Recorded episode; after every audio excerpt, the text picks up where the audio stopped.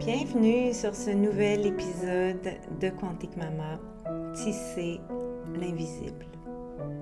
Karine, votre hôte, avec vous aujourd'hui.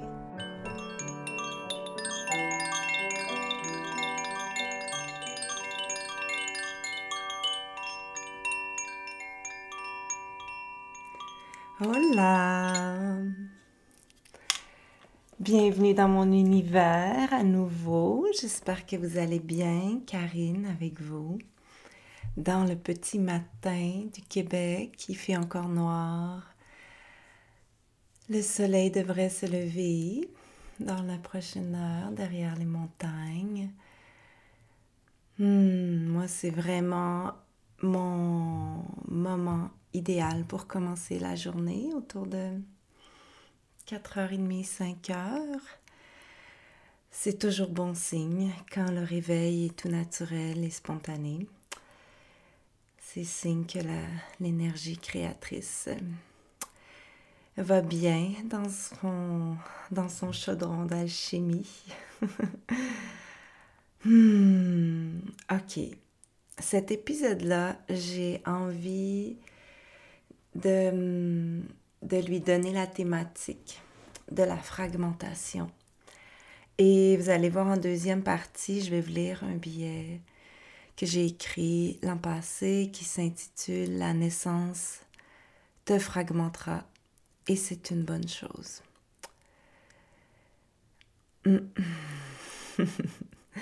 et dans la vie, ben, on n'a pas besoin d'accoucher, de mettre au monde un enfant pour forcément vivre des fragmentations. Parfois, les fragmentations s'imposent, puis il faut juste les accueillir. Puis, je pense qu'en 2020, notre humanité a pas mal été fragmentée. Puis, moi, en 2020, au-delà de la pandémie, que je pense. J'ai vite appris à surfer avec euh, un certain lâcher-prise, une certaine rébellion et même une certaine grâce, j'ose espérer. Pas toujours, mais euh, j'ose espérer que, que oui, maintenant, depuis quelque temps, la grâce est là. Mais euh, au-delà de la pandémie en 2020, j'ai clairement été fragmentée par la mort de mon fils. Et euh, c'est une fragmentation qui, qui est vraiment dure à décrire. Puis, dernièrement, j'ai compris beaucoup de choses. J'ai commencé à faire un travail en énergétique avec une femme, une mystique extraordinaire je veux croire que c'est encore un cadeau de la magie de Sévan, libérée de sa coquille physique tellement limitante. Mais avec cette femme-là, on a fait des ménages dans mes énergies, dans les vies antérieures, dans mes guides. Et euh, depuis, je vois de plus en plus clair. Et j'ai le plaisir, le bonheur, l'excitation, le hurrah de vous annoncer avec cet instant, ce micro, ce podcast, dans ce petit matin du Québec de novembre 2020, que I'm back. Je suis de retour. Quantique Mama is back. Ça ne veut pas dire que j'ai plus de peine. Ça ne veut pas dire que j'ai compris comment vivre le reste de ma vie sans mon fils. Mais à, juste à quelques heures de la septième pleine lune qui va souligner la septième lune depuis son envol, je sens que cette septième lune vient marquer un nouveau chapitre. Le 7 pour moi, pas juste pour moi, depuis des millénaires dans, plusieurs traditions à travers le monde, l'histoire. Le 7, c'est un chiffre sacré. Et comme si Sévan le savait sans même qu'on en ait parlé parce que il était encore si jeune, on n'a pas eu le temps d'avoir toutes les discussions. le 7, ben c'est mon chiffre sacré, c'est mon chiffre chanceux. J'ai sept points qui sont dessinés sur ma main. Puis Sévan s'est envolé un 7 mai. Et dans quelques jours, le 7 décembre, après sept lunes depuis son envol, je vais à nouveau avoir les pieds sur ma terre au Costa Rica, puis aller me prosterner devant le Bouddha qu'on a mis en son honneur sur notre terre, un gros Bouddha de 550 livres, qui est énorme, qui est tellement majestueux. Puis bientôt je vais être là, puis je vais aller pleurer, puis lui rendre toute la grâce qu'il mérite de recevoir au bout de ces sept lunes, ces sept mois qui soulignent l'envol de notre fils. So, après ces sept lunes, il s'est passé des choses dans les derniers jours où je peux vous affirmer haut et fort que I'm back. Quantic Mama is back. J'ai rencontré la déesse Hécatée, la déesse de la nouvelle lune, la déesse de la lune noire, la déesse de la mort et de la naissance, la déesse des transformations. Dans les sept dernières lunes, j'ai été comme la déesse écatée sous sa forme de grenouille ou de crapaud qui est allée hiberner dans la glaise profonde de la terre, qui a lâché prise, à s'en foutre complètement de ce qui se passera au-dessus du sol, si les arbres tombent, si les branches craquent, même à s'en foutre que si le toit de la maison craque et s'effondre sous le poids d'un arbre qui tombe. On lâche prise. Parce que quand on s'en va hiberner dans les entrailles de la terre, qu'on accepte de voir ce monde des morts et tout, c'est possible, ce monde qui nous fait si peur parce qu'on est programmé à avoir peur dans nos cultures modernes. Ben, on ne peut pas être attaché au monde d'en haut. I'm back.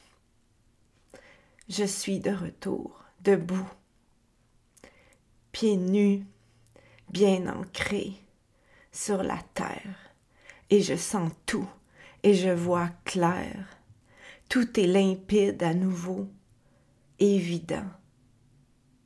Plus d'hésitation. J'ai rencontré la déesse Hécatée. J'ai appris à vibrer au diapason de la sagesse qui a maturé dans l'abandon et la confiance absolue de la fragmentation que j'ai vécue quand j'ai appris ce jour-là par les mots malhabiles d'un jeune policier que mon fils était mort.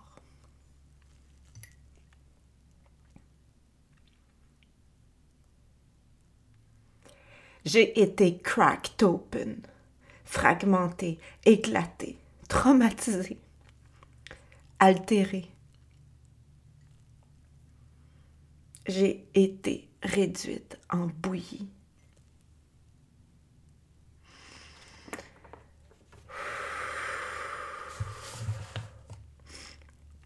Réduite en bouillie jusqu'à craindre de mourir, jusqu'à disparaître et devenir invisible. J'avais jamais réalisé l'abandon, la confiance absolue des crapauds qui s'en vont hiberner dans la glaise profonde de la terre.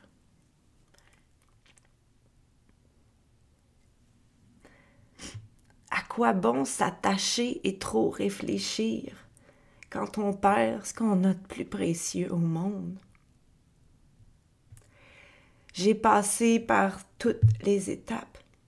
Prenez tout si vous voulez tout. Prenez même Quantique Maman si vous voulez Quantique Maman. I don't fucking care.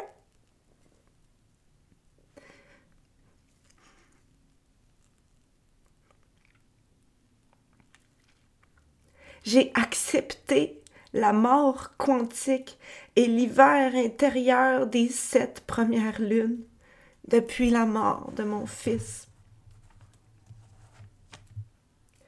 Et si les froids glaciales du monde des morts ont fait tomber des branches ou des arbres pendant ce passage dans, mes, dans les entrailles de la terre, ça m'est égal.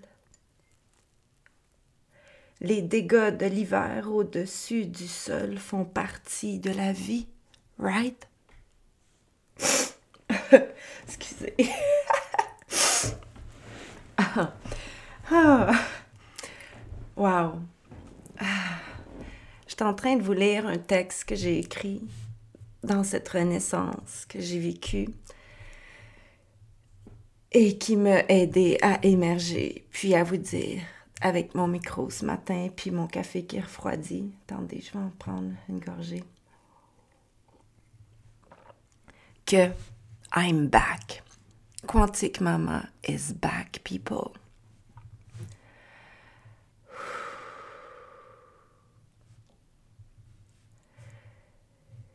Hmm. J'ai été un crapaud dans la glaise profonde des entrailles de la terre, j'ai rencontré la déesse Hécaté et j'ai appris à ne plus avoir peur des serpents, à voir dans leur grâce d'animaux pas de pattes leur capacité à ramper subtilement, à grimper, à se faufiler puis à un moment donné, j'ai eu cette vision du Bouddha de Sévan qui nous attend dans la jungle sans attente, lâcher prise totale. Puis il y avait un serpent qui était autour de son cou. Et là, j'ai entendu Sévan me dire It's time, Mom. You're coming back. Tu t'en reviens dans la jungle. Puis Quantique Maman, c'est ton bébé. Quantique Maman, c'est notre famille. Quantique Maman, c'est, c'est son humble part pour le nouveau paradigme des naissances. Ton team s'en est occupé pendant les sept dernières lunes, puis ils ont fait ça haut la main. Ils t'ont porté puis ont protégé les arbres à la surface du sol. Mais c'est quoi? Les arbres qui avaient poussé sur ce sol-là ont des racines tellement ancrées, tellement profondes dans la conviction que les femmes, les familles ont cette capacité d'enfanter le nouveau monde, que les racines sont tellement solides, sont tellement gorgées de vie, de chi vital, que les arbres sont encore bien debout, puis que s'il y a des petites branches qui ont tombé pendant l'hiver, it's a fucking no big deal. Et là, je me suis vue comme un petit crapaud qui, qui trouve son chemin dans la glaise profonde de la terre, remonter avec mes pattes, apprendre à nager dans la terre, alors que ma nature, c'est plutôt de sauter. Et je suis remontée à la surface.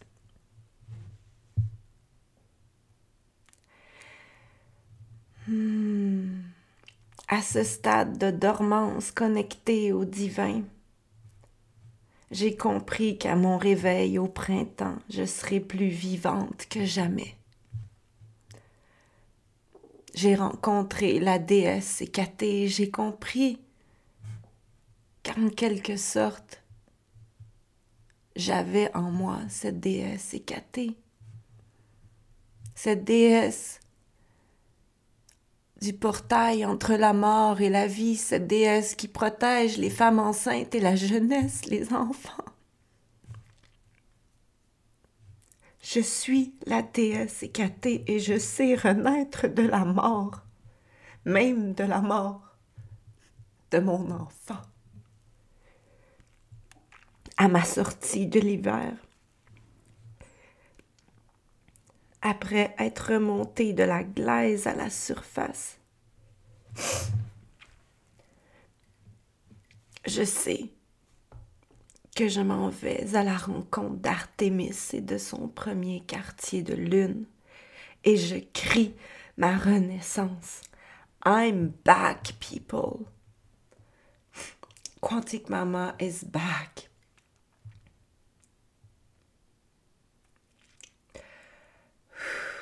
Puis là, je vais vous le lire, mais c'est vraiment sans prétention. Allez pas penser que je vous dis ça avec une prétention de supériorité quelconque. C'est pas le cas. Mais dans cette écriture automatique de ces mots que je suis en train de vous lire depuis le début de ce podcast, j'ai écrit I am an oracle. I am a shaman. I am a witch. I am a midwife. I am a mother. I am fucking powerful. I am quantic je peux renaître des pénombres et des ténèbres de la mort. Parce que dans les ténèbres de la mort, quand on arrive à voir clair, c'est parce qu'il y a tellement de lumière et qu'on finalement, il n'y a pas besoin d'avoir peur. Au-delà du physique, Sévan, il est toujours là, il est dans le grand tout puis il est plus puissant que jamais. J'ai rencontré Hécatée et elle m'a chanté les prophéties de ma vie. Tout est clair. Tellement clair qu'un beau matin j'ai regardé mon homme dans les yeux, puis j'y ai dit Quantique Maman, c'est nous, c'est notre famille. J'ai besoin de toi.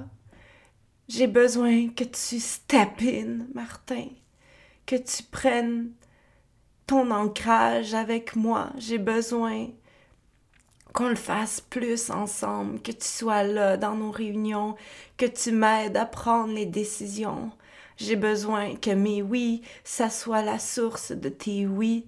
J'ai besoin que ce soit nous, parce que tu es mon chaman, parce que tu es mon homme, parce que tu vois dans mes yeux des choses que personne ne va jamais voir.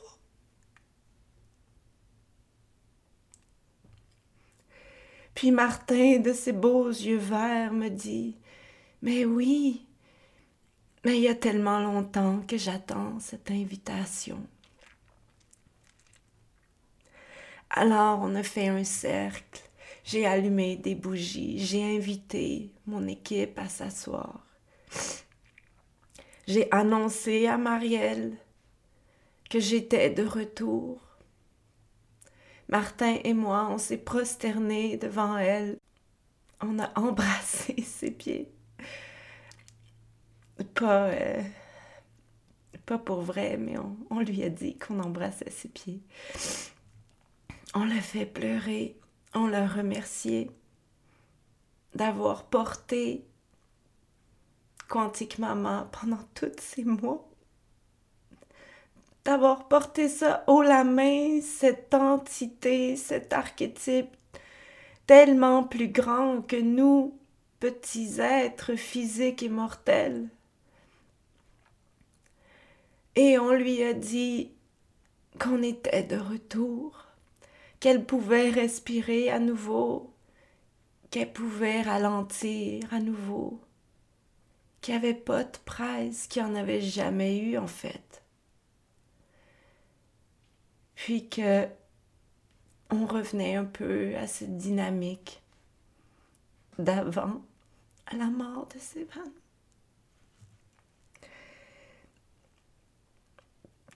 Et c'était vraiment un beau rituel. Je vais m'en souvenir toute, toute ma vie. Il y a eu des larmes, il y a eu des rires, il y a eu des câlins. Il y a même eu un peu d'arguments. Parce que dans cette réclamation de mon retour après la mort, dans cette affirmation de vous dire, de dire à mon équipe, je suis pas morte de la mort de Sévan. Je sais pas comment je vais faire pour vivre le reste de ma vie sans lui, mais je suis pas morte. Puis savez-vous quoi? I'm fucking powerful. Puis je vois clair, puis il n'y a plus rien y a plus rien de pareil. Tout est différent, tout est encore mieux, tout est plus limpide, aussi limpide, aussi clair, aussi pur que l'eau de la rivière qui coule sur ma terre dans la jungle et qu'on peut boire. Oui, il y a encore des endroits où on peut boire l'eau de Pachamama. Et c'est cette eau qui coule sur notre terre au Costa. Une terre oui, on en est peut-être propriétaire, mais entre vous et moi, on ne peut pas être propriétaire d'une telle parcelle de Pachamama. Le papier qu'on a signé, l'argent qu'on a donné pour avoir ce titre, c'est davantage pour embrasser notre mission de protecteur de cette petite parcelle tellement puissante qui pour nous symbolise tellement de choses. Ah, wow. Donc,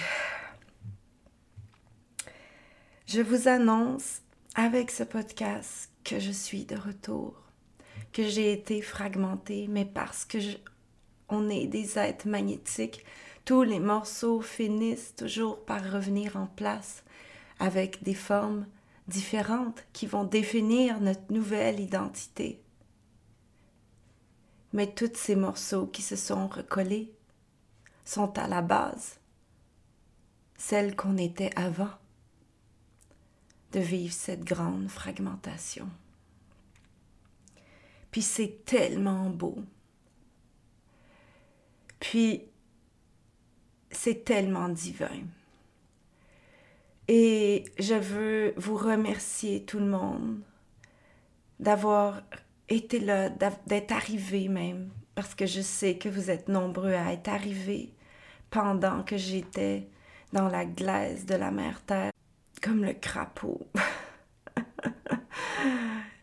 ah, cette symbolique de la déesse Hécatée Mm. Et j'ai vraiment hâte de découvrir ce qui nous attend pour cette nouvelle année qui s'en vient, 2021 qui arrive avec toutes ses promesses. Puis je veux croire que ça va être une année qui va être plus douce et encore tellement plus grandiose. Ouais. Donc, I'm back. Et on a une nouvelle employée. Puis j'ai libéré Marielle de ses responsabilités qu'elle a, qu'elle s'est vue un peu garrochée il y a sept mois de ça, presque, du, en l'espace de nuit. Et j'ai repris mes responsabilités et j'assume les conséquences de parfois les peut-être les faux pas qu'on a pu faire parce que j'étais pas complètement lucide et je m'engage à opérer les réparations qui doivent avoir. Mais en fait, savez-vous quoi? Il n'y en a même pas tant que ça. Oui, il y a des petites branches qui ont tombé, mais ces branches-là, ils vont se composter, puis ils vont rendre le sol de notre humanité encore plus riche. Et puis parce que je suis plus riche de ma sagesse, puis que dans ma capacité de, de remonter dans la glace de la terre, ben, je saute encore plus haut que je sautais avant l'hiver. Donc, je vais juste apprendre à sauter par-dessus ces petites branches pour découvrir qu'est-ce qui se trouve l'autre côté. Et c'est tellement bon de sentir qu'on reprend toutes, chacun nos rôles et de sentir que Martin, l'homme de ma vie, mon complice, ma personne, ma moitié, celui qui me vu m'ouvrir, me fragmenter comme la déesse Shilanajig pour enfanter nos quatre enfants. Celui qui me vu devenir mère pour la première fois avec Sévan. Qu'il arrive aussi vraiment comme une affirmation, comme un mariage, dans cette mission de Quantique Maman qui disent oui, apportez ça pour que ça vibre encore plus fort, puis qu'on mette ça à votre service d'une façon encore plus juste et plus authentique, encore plus puissante, pour que vous sentiez dans votre yoni, dans vos utérus, dans vos tripes d'humains sur terre, à quel point on croit en vous, puis en votre capacité d'enfanter l'humanité dans toute votre puissance, dans toute votre conscience, parce qu'on est toutes unies, puis qu'on n'est pas fou de croire dans un monde meilleur, puis qu'on n'est pas fou de croire dans une parentalité consciente, dans des maisons matriarcales où on vit comme des tribus sans se dominer un ou l'autre à cause de genre ou d'identité, ou sans se dominer en tant que parents versus enfants. C'est tellement beau. Wow. Alors,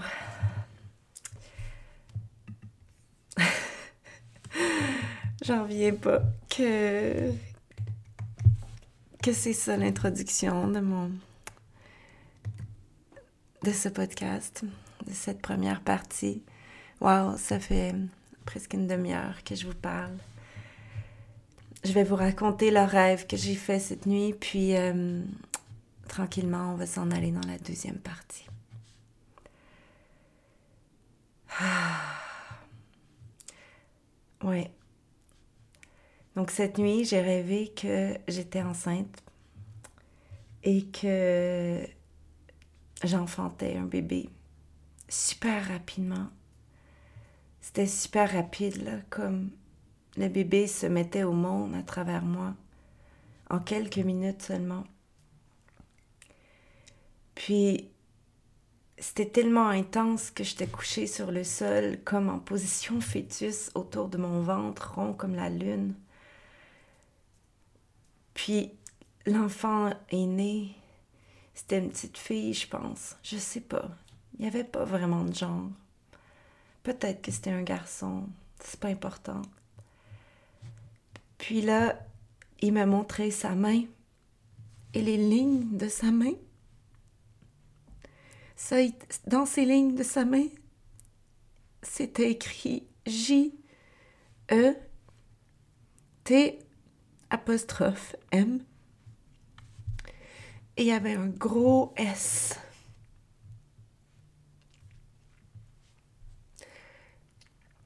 Et en lisant ça, j'ai compris que c'était Sévan qui me disait Je t'aime.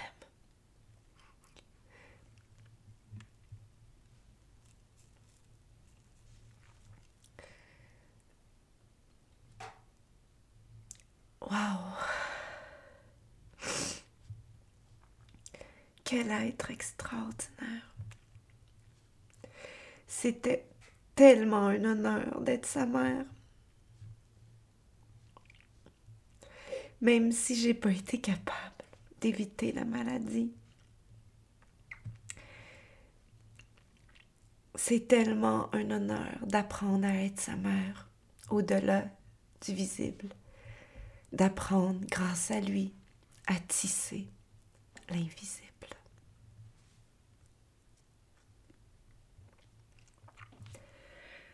Bon, allez, on va aller dans la deuxième partie de cet épisode. Merci de m'avoir écouté. Je suis pas mal certaine que je vais en faire pleurer quelques-unes, quelques-uns peut-être avec euh, cette première partie. Euh, j'espère que vous avez euh, apprécié le voyage de toutes ces émotions. Je vous le répète, je vous aime. Je vous aime. Merci d'être là. Merci de croire en moi. Merci d'être toujours là. Merci de nous faire confiance. À moi et à toute mon équipe. Allez, on y va.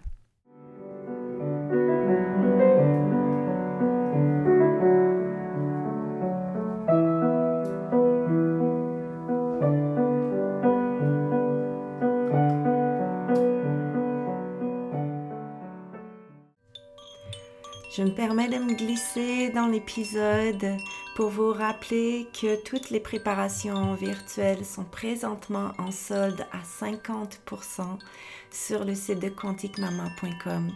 Vous allez trouver une préparation virtuelle à la naissance, une préparation pour préparer un postnatal optimal et aussi une préparation complémentaire pour vous aider à transcender la douleur et embrasser ce voyage magnifique dans l'intensité.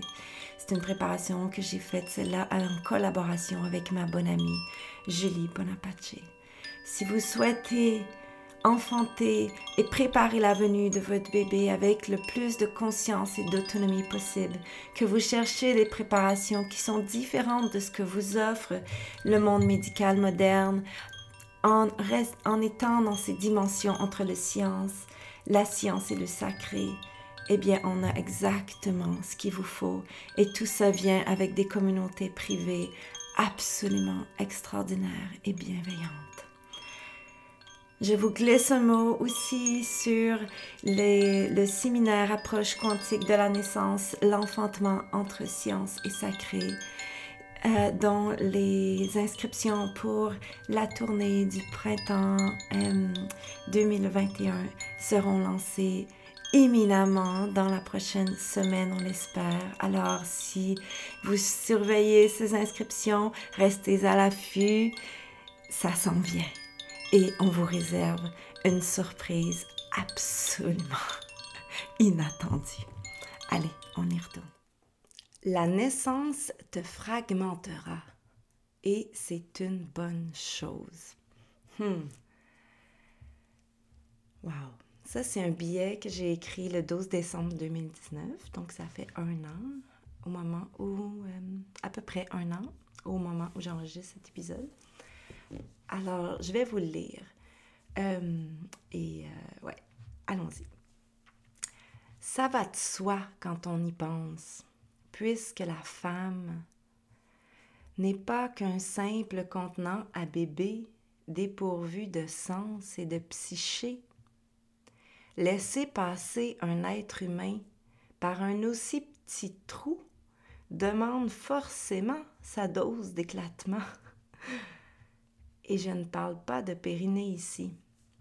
Les périnées sont faits pour s'étirer. Je parle de l'éclatement de ses repères, de son identité, de ses conceptions, de sa vie.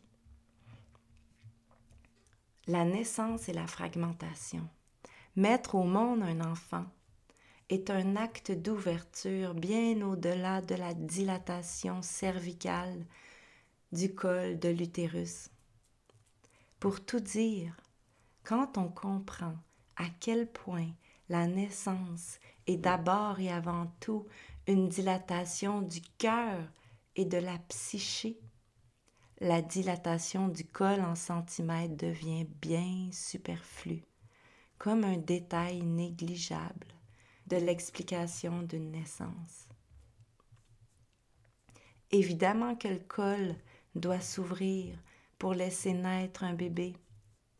Mais pour que le col puisse s'ouvrir, c'est avant tout la femme qui doit s'ouvrir dans son cœur, dans sa conscience. Si le cœur et la psyché s'ouvrent, le col va suivre tout naturellement. Il n'y a rien à craindre dans la fragmentation. Tout est normal et souhaitable. Sous la puissance des contractions, aspirée par l'intensité du vortex de la naissance, la femme vivra une expansion de son être. Ainsi, elle passera de femme à mère.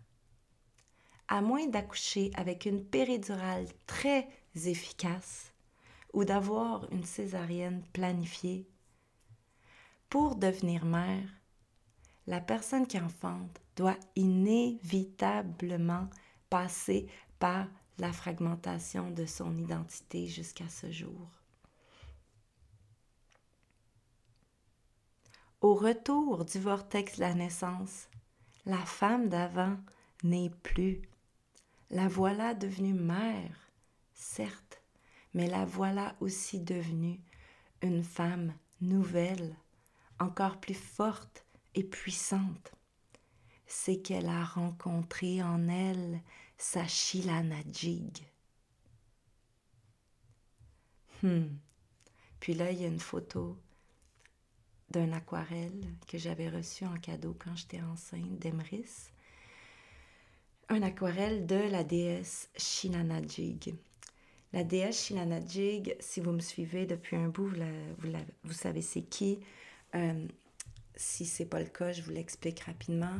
C'est une déesse qui a été gravée sur de nombreuses euh, églises ou temples euh, dans les siècles passés.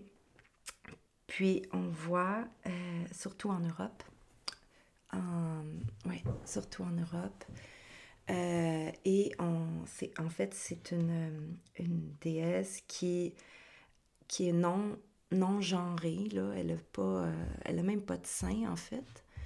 Euh, donc, c'est pas une question de binarité, là, ici, là. et on la voit en train de s'ouvrir la vulve elle-même avec ses mains.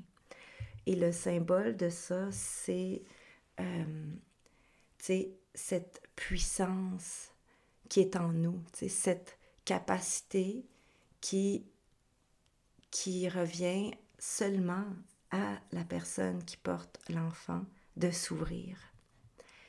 Et euh, quand on la regarde, elle a perdu toute sa pudeur. Elle a même plus de cheveux, là. Elle se souvient même pas qu'elle a des cheveux. Elle a pas de sein. On voit même pas son ventre enceinte. C'est au-delà de je suis enceinte, je suis une femme, j'accouche.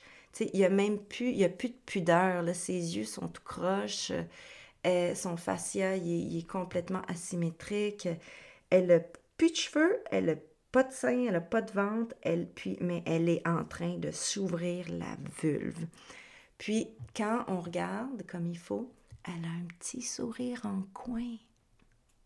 Comme si elle nous disait faut pas avoir peur, parce que si tu y vas, tu peux même éprouver du plaisir. hmm. Moi, je l'adore, je l'adore, je l'adore, cette déesse. Ouais. Ok, allez, je continue. Euh, ouais, je vous en parle dans, euh, si vous avez euh, ma préparation virtuelle à la naissance, transcender la douleur, j'en parle en long, en large de cette déesse. Puis je montre aussi ma propre sculpture de la Sheila-Najik dans l'argile que j'ai fait quand j'étais enceinte jusqu'aux oreilles. bon, allez, je continue. La fragmentation commence par la panique.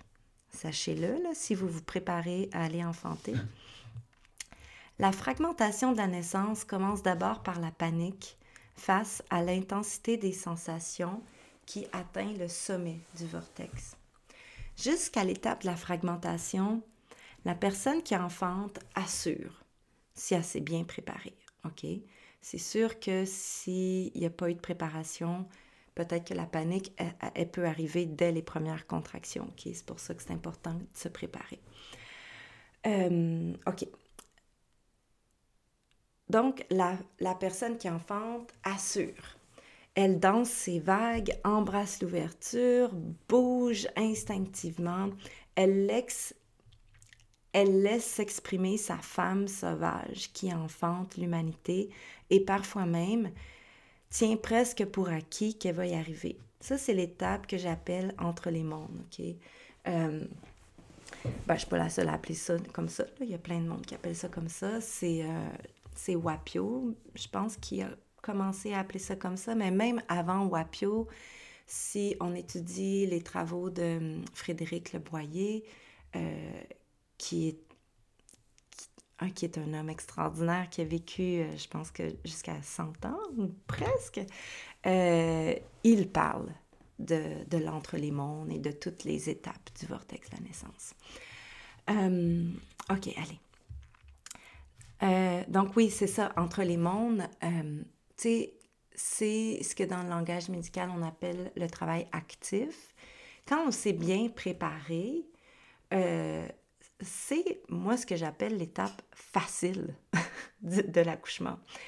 C'est quasiment le fun, accoucher quand c'est comme ça, tu sais. Puis, euh, tu sais, même des femmes, des fois, qui, vont dire euh, Ah, tu sais, c'est vraiment moins pire que je pensais. Mais si elles ont déjà accouché avant, elles vont le penser, elles vont dire, elles vont comme avoir, sais, la, pensée de dire ah, tu sais, c'est facile dans le fond à coucher, puis là, elles vont se rappeler, ah non, non, tu sais, il y a, comme, il y a le sommet qui m'attend, là, fait que faut juste que j'en profite, puis que je vive ce moment-là, là, mais, hmm, tu sais, ça s'en vient, le sommet. Il euh, n'y a rien à dire, il n'y a rien à faire. La femme le fait, elle enfante, elle est entre les mondes, elle sauve. C'est une étape presque facile quand on est bien préparé. Mais il ne faut pas prendre cette air d'aller pour acquis. Certains diront que le pire est à venir. Je préfère dire que la fragmentation est à l'horizon. Un crescendo de sensations.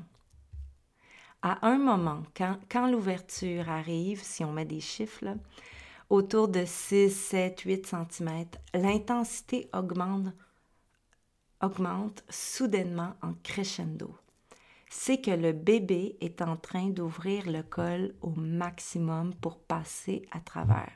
Cette amplification soudaine des sensations est déroutante, un coupant mélange de col utérin qui tire plus que jamais, de rectum écrasé par la présentation fétale, d'os et de ligaments étirés de l'intérieur, comme si tout allait fendre en quatre, well, en mille, Bref, vraiment de quoi paniquer.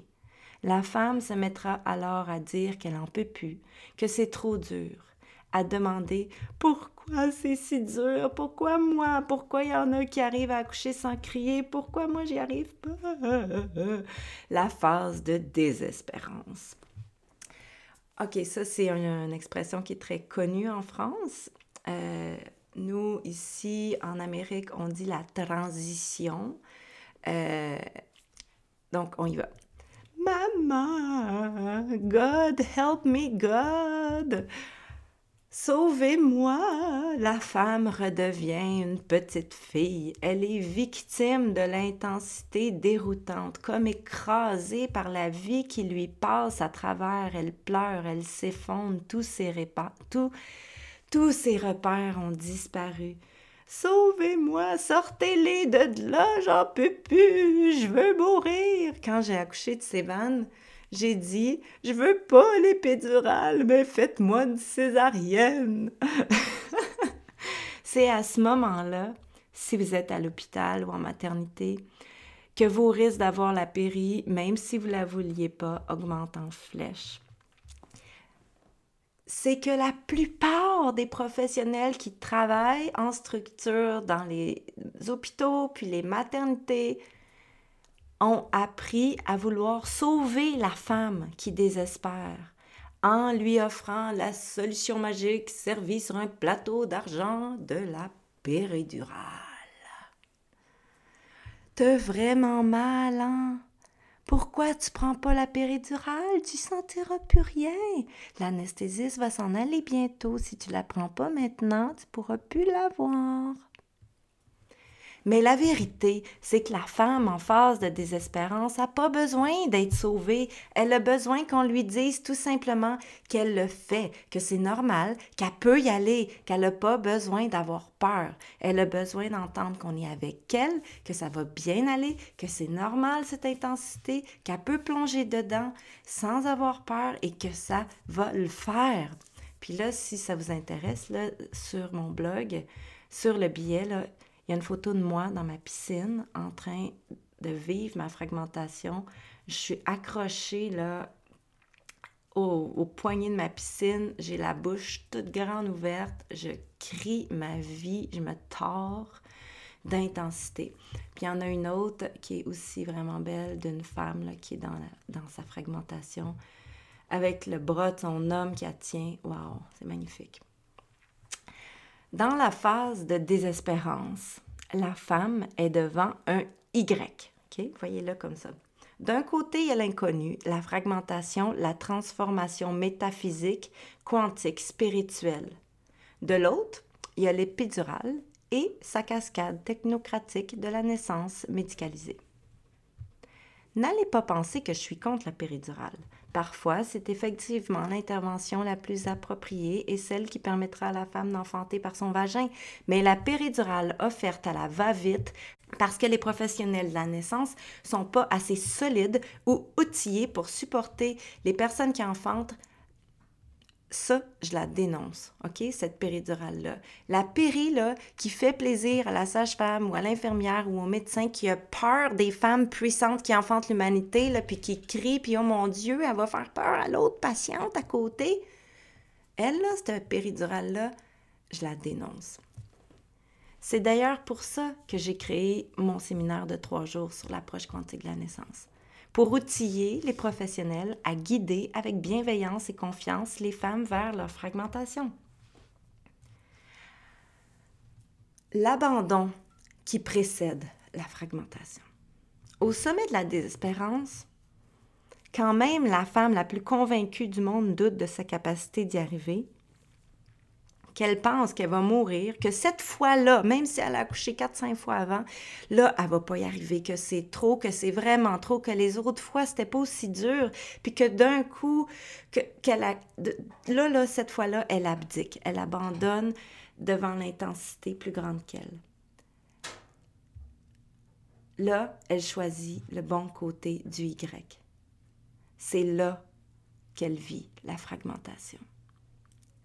Moi, quand je l'ai. Je me rappelle une, des fragmentations les, plus dures que j'ai vécues, c'est à mon troisième bébé, qui était mal placé, comme on dit, défléchi à Sainte-Clite. Oh my God! J'étais comme, mais non, mais c'est pas normal, c'était pas comme ça les autres fois. Puis, puis là, là, tu sais, quand j'étais devant le Y, je me suis vue partir dans l'ambulance, puis les, voir les, j'ai imaginé les voisins comme se dire bah voilà tu sais la, sage-femme qui essaye d'accoucher chez eux est pas mieux qu'un autre avoir besoin de sa péridurale. Puis je me suis vue l'autre bord puis là j'étais comme je sais pas c'est quoi qui est l'autre bord mais c'est là que je vais aller. Puis pour aller là je me suis parlé vraiment dur. Je me suis dit là tu fermes ta gueule Karine t'arrêtes de crier tu prends sur toi ta barnacle puis tu y vas je me suis comme chicanée, tu sais. Puis après ça, je me sentais comme une petite fille qui vient de se faire chicaner dans son coin, là. Puis, ben, je suis allée, puis mon bébé y est né vraiment pas longtemps après ça. L'abandon est essentiel, obligatoire même. Quand la personne s'est abandonnée au sommet du vortex, qu'elle cherche plus de solution ni d'aide, qu'elle accepte de ne pas être sauvée par quiconque, qu'elle lâche prise devant l'intensité au risque de sa vie, c'est là qu'elle vivra sa fragmentation. C'est une sorte de mort quantique, comme un saut dans le vide sans espoir d'en revenir vivante. En s'abandonnant devant l'intensité, la femme rompt le lien qui l'attachait à elle-même et à tout ce qu'elle a connu et été jusqu'à présent dans sa vie. Alors elle se fragmente et se décorpore. La décorporation qui suit la fragmentation. Une fois la barrière du corps physique fragmentée, la femme est propulsée dans la dimension de son inconscient. Elle se décorpore de son corps trop plein d'intensité et elle s'envole vers l'ailleurs où elle trouvera son bébé. C'est comparable à une expérience de mort imminente. Et il y a tout à parier que la glande pinéale du cerveau qui enfante et qui vit la fragmentation sécrète à ce moment même de la diméthyle tryptamine, DMT. La DMT, c'est la substance psychotrope qui expliquerait, selon certaines études, les témoignages similaires des personnes ayant vécu une mort imminente. La décorporation, la vision de sa propre existence, la lumière, la rencontre avec des entités spirituelles, un sentiment de béatitude et d'amour infini, l'impression du contact avec le divin. Bien sûr, la présence de DMT pendant la naissance n'a jamais été démontrée par la science et ce serait anti-éthique d'essayer. Il vous faudra donc rester avec le fait que cela n'est qu'une hypothèse non fondée de ma part et des autres illuminés de la naissance qui pensent comme moi. Cependant, quand on entend toutes les femmes témoigner avec lucidité et détails bien précis leur décorporation au moment du sommet du vortex, on ne peut qu'en conclure que ces histoires sont belles et bien réelles. J'ouvre les guillemets. Je suis sortie de mon corps et là j'ai vu des femmes assises devant des huttes en Afrique. Il faisait chaud. L'une d'elles m'a souri et là j'ai vu mon bébé qui était là. Je ferme les guillemets. Un autre témoignage. Je suis sortie de mon corps et je me suis retrouvée dans les étoiles. J'ai vu le premier croissant de lune et ma fille était assise dessus. Elle avait autour de cinq ans.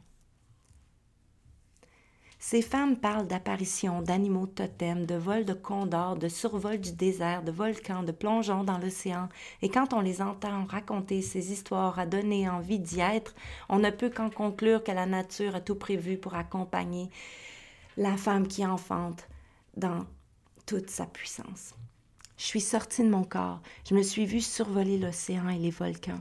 Je suis arrivée au-dessus de la jungle et j'ai plongé vers le sol. Mon fils était là, il avait autour de cinq ans.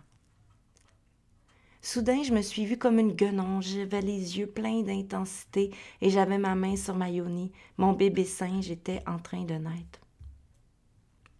Après la décorporation, les sensations physiques sont amoindries, comme lointaines. Partie à la recherche de l'esprit de son bébé, la femme ressent les vagues qui tantôt lui poignardaient les nerfs comme des, comme des éclairs qui sont devenus maintenant des douces caresses qui la gardent ancrée dans son corps malgré son envol.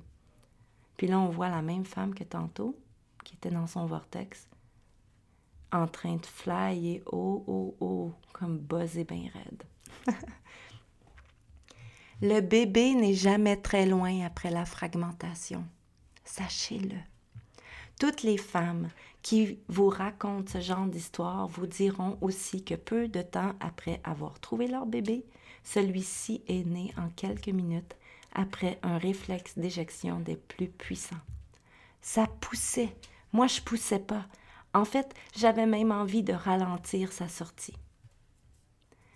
100% sécuritaire. Il ne faut surtout pas craindre la fragmentation de l'enfantement. Nous sommes des êtres magnétiques. Et si au sommet du vortex, la femme se fragmente en milliards de morceaux d'elle-même, à son retour du vortex, peu à peu, les morceaux reviennent ensemble pour former la nouvelle femme, la nouvelle mère qu'elle est devenue. C'est d'ailleurs quand on comprend à quel point la fragmentation est sécuritaire et souhaitable, qu'on développe notre confiance inébranlable dans la capacité des personnes qui enfantent leur bébé et le placenta qui vient avec. En d'autres mots, la capacité des femmes à enfanter l'humanité. Une étape non reconnue encore, ni même enseignée, Je vous le dis d'avance, si vous cherchez l'info dans les livres d'obstétrique, vous la trouverez pas.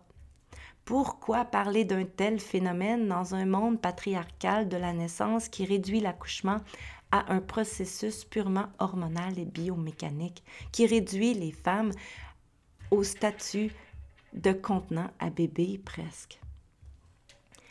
Les livres d'obstétrique en général ne tiennent pas compte de l'aventure psychique de la personne qui enfante. Ils la réduisent plutôt au statut de contenant à bébé. Bon, là, je me répète. D'ailleurs, avez-vous remarqué que la naissance dans ces livres d'obstétrique et de sage-femme aussi est toujours illustrée par une vulve et un début de cuisse sans jamais voir la femme et son visage. Toutes les femmes ne vivront pas la fragmentation et encore moins la décorporation. En effet, toutes les femmes ne vivront pas ces étapes. D'abord parce que la plupart des femmes de nos jours se font accoucher en étant anesthésiées. Il y a aussi le phénomène des femmes plus rares qui enfantent en silence et dans un calme total. Elles ne sont pas majoritaires, sachez-le. D'ailleurs, enfanter en silence ne devrait jamais être un but en soi. Cela dit, ces femmes rapportent souvent qu'elles n'ont pas vécu de panique.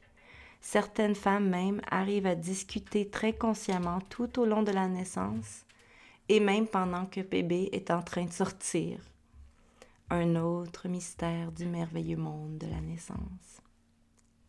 Sinon, il y a celles qui se fragmentent, oui, mais sans vivre la décorporation.